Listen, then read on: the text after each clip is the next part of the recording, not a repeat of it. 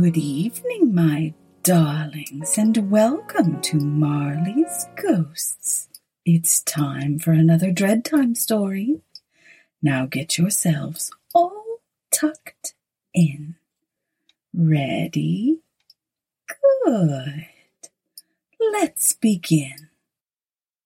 Tonight's story is The Last Man's Club by Robert M. Clutch. The property of the last man. Emotion choked the voice of the old man as he slowly spelled the words from the age worn label, which still clung raggedly to a bottle covered with the dust of many years. A mist came before his eyes as he held the old wine up to the light, and a sigh escaped his lips as he placed it back on the table. And this was the end. A long table with thirty-eight plates from which no one would eat, thirty-eight chairs which upon no one would sit. A lonely old man seated at the head of a lonely board, drinking to the memory of his friends, all of whom he had survived.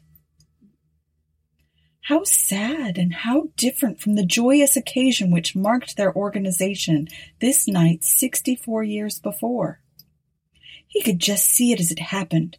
Thirty-nine young men in the first flush of their manhood, clinking their glasses around a festive board, wild songs, gay pranks, and all jokes about the poor old last man to be. It was youth joking about time, hot blood and inexperience ridiculing halting footsteps and wisdom. He recalled how they had gathered around at midnight, raised their glasses high in the air, and had drunk to him. And now he was to drink to them. Drink of the old wine, which they had sealed with solemn rites. To take from the glass a delicious quaff and a sad memory as he toasted their names one by one. He recalled them all. The whole thirty eight, beginning with active young manhood and ending with decrepit old age, as one by one in the different periods of their lives they had passed away. For five years, he remembered, they had remained intact. Then the first man died. There was a vacant chair at their next anniversary dinner, and a name was toasted in silence. Another lapse of time, then a second went, then a third. One had mysteriously disappeared, one had been murdered, two were drowned, three killed on the railroad, and one had cheated the aims of the club by taking his own life. And then came the War of the Rebellion. They were 27 when the great struggle began, but four years later, when it was ended, only 19 men answered to their names at the following anniversary dinner, and the memory of the others was toasted in silence. The roll of the living grew smaller and smaller, and that of the dead larger as year after year the survivors met. From young men they had slipped into middle life, and from middle life they had become old. And now he was the last man. He stopped. The clock had begun to strike twelve. The hour for dissolving the last man's club had arrived. He listened reverently until the last lingering echo died out. Then he broke the seal. Of the bottle, with trembling hands, he raised a glass to the tapering neck and inclined the bottle so that the crimson liquid bubbled out. He set the bottle on the Bible, held the glass up to the light, and looked at it. Then he glanced down the long length of the table until his eyes rested on a vacant chair. For a few seconds he remained silent. A flush mantled his wrinkled cheeks. A light kindled his eyes.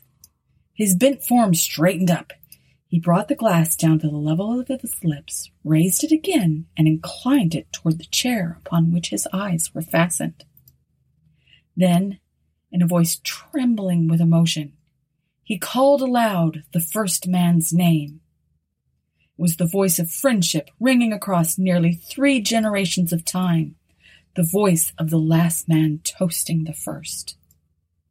The second man's name was called out, the same quivering voice.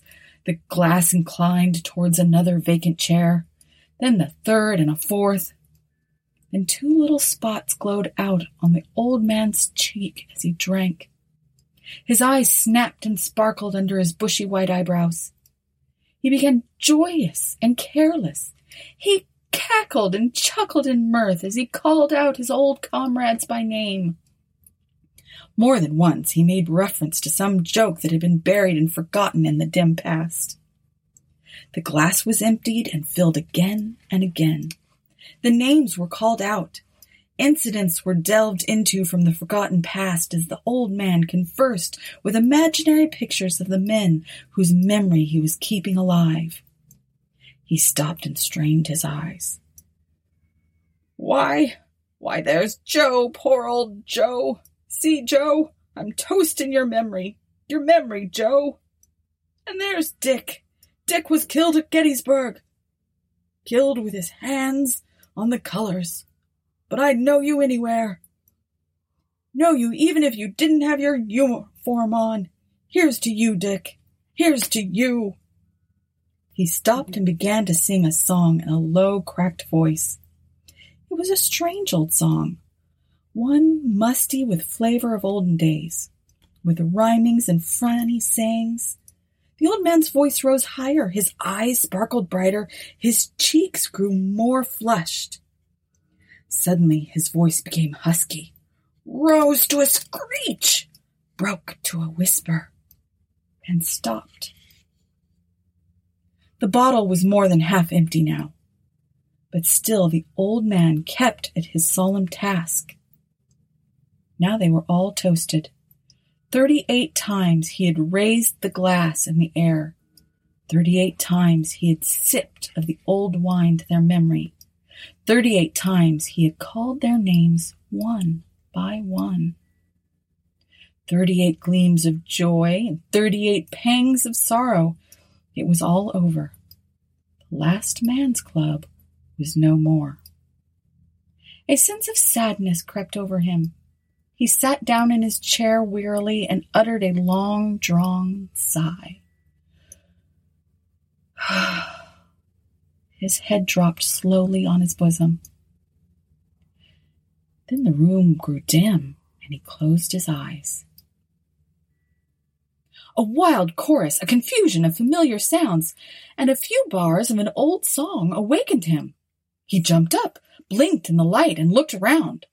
The song fell upon his ears like the melody of an old poem. It awakened a flood of emotion in the old man's soul that had him spellbound. He listened again. The sound came swelling from all sides, flooding his mind with reminiscence which almost made him weep. It was their drinking song, sung with a full chorus before death had begun to step in nearly sixty years ago. He looked down the table and gave a sudden start. He looked again. Was he dreaming? He rubbed his eyes to make sure.